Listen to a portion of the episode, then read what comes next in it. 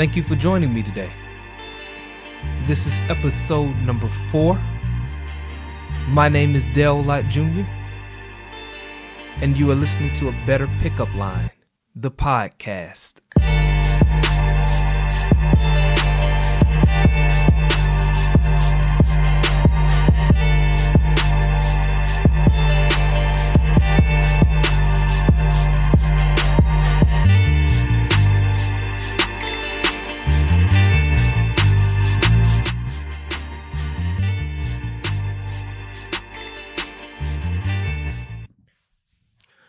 Welcome back to a better pickup line. We left off discussing why belief is important and what should you believe. So there are four things that you should believe in that I want to cover. And today is the first one. You should believe God's love for you. Nothing God says about you and to you will be readily believed if you do not believe his love for you. You have to settle it in your heart that you are the apple of his eye. To you, he has given his most precious gift, the life of his son, so that he could redeem you from the curse and restore you unto the identity and the plans, the purposes and the promises you were created for.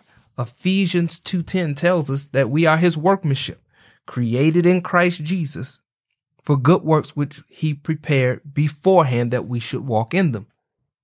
God did all of this because he loves us. We know the scripture John 3:16 for God so loved the world that he gave his only begotten son that whosoever should believe in him should not perish but should have everlasting life. It was because of his love that he did that for us. When we didn't even love him, he loved us. And if you're going to find the mate that God has for you, you have to believe that he loves you so that you will not be attracted to relationships that are not based in his love, relationships that are based more in your loneliness and your hurt and your pain, your low self-esteem. Because see, all of that is, it's a result of not believing that he loves you and you're trying to find love, as they say, looking for love in all the wrong places. But when you believe that he loves you, it causes you to walk securely.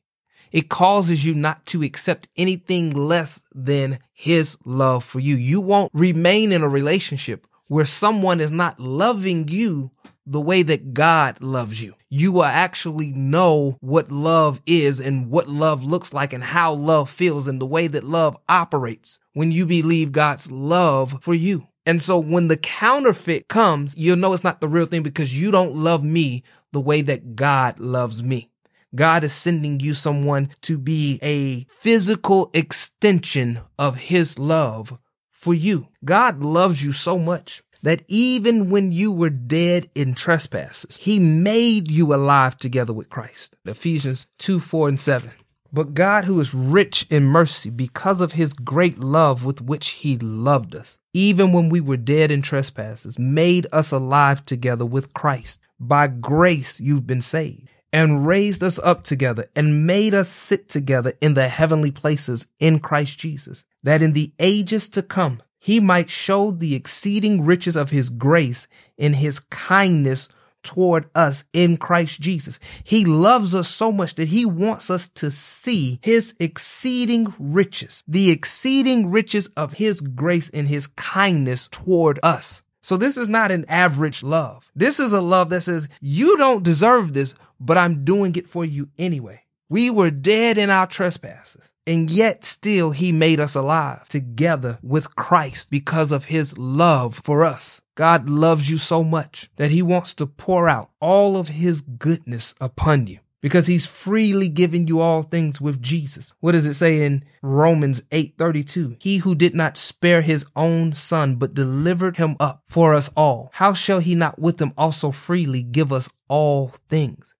He has given us all things. He gave us his most precious gift, his son. And now he's given us all things. He doesn't just want to meet your needs but he wants to fulfill your desires. Proverbs 10 24 tells us that the desire of the righteous will be granted. And then when you look at Psalms 91 and verse 16 says, with long life will I satisfy him and show him my salvation.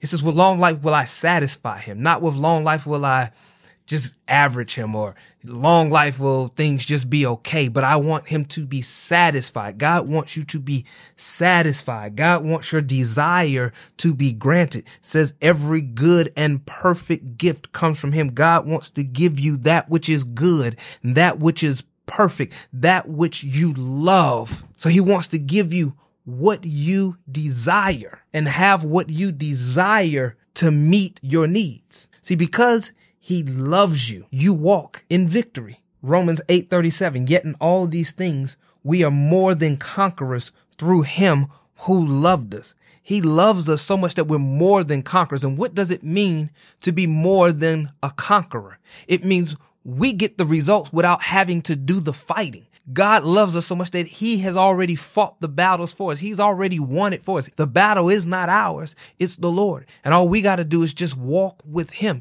And because of his love for us, we get all of the results of the battle without ever having to do the fighting. That happened for Jehoshaphat in Second Chronicles 20, where they sent out the praisers out in front of the army to go meet the three armies that were coming up against them the word came up to uh, came to one of the prophets says hey go out tomorrow. The battle's not yours but it's god's. Just stand still and see the deliverance of the lord.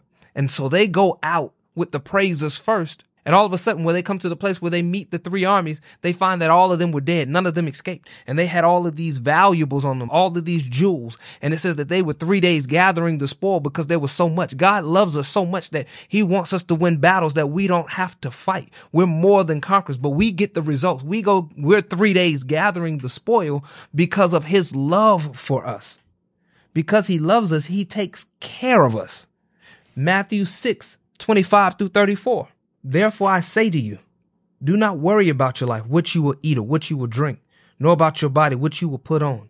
Is not life more than food and the body more than clothing? Look at the birds of the air, for they neither sow nor reap, nor gather into barns, yet your heavenly father feeds them. Are you not of more value than they? We don't even have to go all the way down through the rest, but let's look at verse 28 where it says, So why do you worry about clothing? Consider the lilies of the field, how they grow. They neither toil nor spin. And yet I say to you that even Solomon in all of his glory was not arrayed like one of these. God loves us so much. Says we are of more importance than the birds of the air. We are of more importance than the lilies of the field. And he takes care of them. What makes us think that he does not take care of us when we are the apple of his eye? We are his children. And that's why in verse 33, but seek ye first the kingdom of God and his righteousness, and all these things shall be added unto you. Understand the principles of God and understand his righteousness, your identity, who you are. You are a child of God. He loves you so much and he's taking extraordinary care of you. Because he loves you, he protects you and fiercely defends you, all the while pouring out his favor upon your life. We've seen that over and over again in the Bible, where because of his love, the protection of God shows up. 2 Samuel chapter 22, starting at verse 7. In my distress, I called upon the Lord and I cried out to my God. He heard my voice from his temple and my cry entered his ears. Then the earth shook and trembled the foundations of heaven quaked and were shaken because he was angry. Smoke went up from his nostrils and devouring fire from his mouth. Coals were kindled by it. He bowed the heavens also and came down with darkness under his feet. He rode upon a cherub and flew, and he was seen upon the wings of the wind. He made darkness canopies around him, dark waters and thick clouds of the skies. From the brightness before him, coals of fire were kindled and drop down to verse 17. He sent from above. He took me. He drew me out of many waters. He delivered me from the strong enemy, from those who hated me. They were too strong for me. They confronted me in the day of my calamity, but the Lord was my support. He also brought me out into a broad place. He delivered me because he delighted in me. So because he delights in us, because he loves us, he is angry when someone tries to do us harm. He's angry when the enemy tries to throw us off track. He's angry when harm tries to come our way. And because of his love, he fiercely defends us. He loves you so much that for everything that concerns you, he perfects those matters. Psalms 138 and 8 says, The Lord will perfect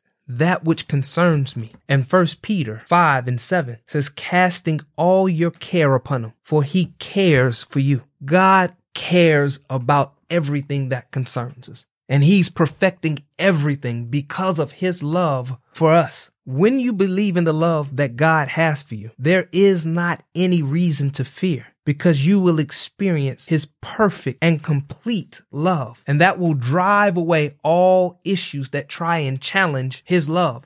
As first John 4 tells us, it says that perfect love casts out all fear. So when we become fully convinced of his love for us, it leaves no room for Satan to operate. Remember, he needs fear to operate in our life but perfect love casts fear aside. So when I am complete in his love, when I am fully convinced that he loves me and I am, and I'm complete in that love, I don't have to worry about the attacks of the enemy because I do not fear. Therefore, Satan does not have an inroad into my life. He, you, you got to understand that God loves you too much for you to be depressed. He loves you too much for you to be hurt. He loves you too much for you to be brokenhearted. He loves you too much for you to be afraid. He loves you too much for you to be less than great. He loves you too much for you to have less than you desire. He loves you too much for you not to have an excellent spouse. He loves you so much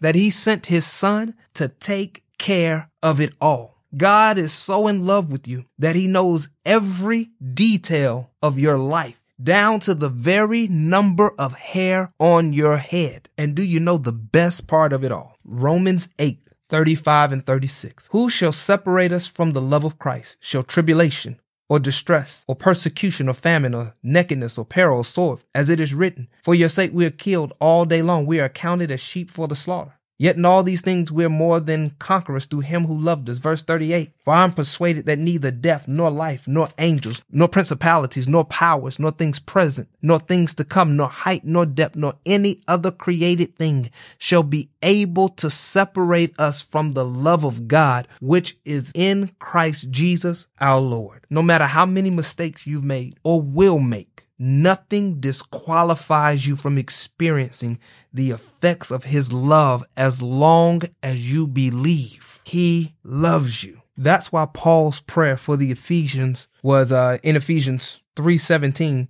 where he says that this was his prayer for them that Christ may dwell in your hearts through faith that you being rooted and grounded in love may be able to comprehend with all the saints what is the width and length and depth and height to know the love of Christ which passes knowledge that you may be filled with all the fullness of God. Now unto him who is able to do exceedingly abundantly above all that we ask or think according to the power that works in us. Paul understood that in order for the exceedingly abundantly above all that we dare ask or think to be seen in our lives, we would need a revelation of God's love for us. Understanding that love, what is the width, the length, the height, and the depth. Knowing the love of Christ that passes knowledge. And when we know that love, and when we know that love, says that you are filled with all the fullness of God. You're able to walk in everything that he said that you are to walk in. You're able to experience it all because you recognize and you realize how much he loves you and it allows you to take your journey, to take up your task, to, to, to do what he asks you to do without any fear because you know that he is backing you up. Understand, Jesus has wiped out the handwriting of requirements against you, and he paid the price with his blood once for all. Hebrews 10:10. 10, 10. By that will we have been sanctified through the offering of the body of Jesus Christ once for all. He took care of it. You don't have to take care of yourself anymore. It's already a done deal. He took care of your past sins, your present sins, your future sins. You are now free in Christ Jesus as his blood has covered a multitude of sins, a multitude of wrongdoings, a multitude of bad decisions, a multitude of poor choices. If you are going to receive the free gift of a spouse, you're going to have to believe that God loves you Because Galatians 5 6 tells us that faith worketh by love. So we got to understand his love. We got to have a revelation of his love for us because that will energize our faith. It allows us to believe in him because we believe that he loves us. Believing that he loves you will make it easy for you to believe what he said about you and to you. So it's paramount that you believe his love for you. Well, that's our show for today. If you have any questions, you can reach out to me through my social media accounts at DaleLottJR. And on Instagram, it's Dale.Lott. Or you can reach out to me through my blog of betterpickupline.com and inbox me your questions there. Now, before we leave, I'm going to ask you to do three things. Number one, subscribe. Whether you're listening through iTunes, Google Play Music, Stitcher, or whatever your favorite podcatcher is, make sure you subscribe. The second thing, help me spread the word. If you're consuming this podcast through Facebook or YouTube, like, share, comment. Make sure you tell somebody who you think this podcast would be a benefit to. The third thing I'm asking you to do is visit dalelott.org. If you'd like to invite me out to your church, your convention, your conference, your organization, whatever your function is, you would like me to come out and speak, you can find all the information on dalelott.org. As well, there's information about my book, In That Land, a Seed Time and Harvest Approach to Finding a Wife.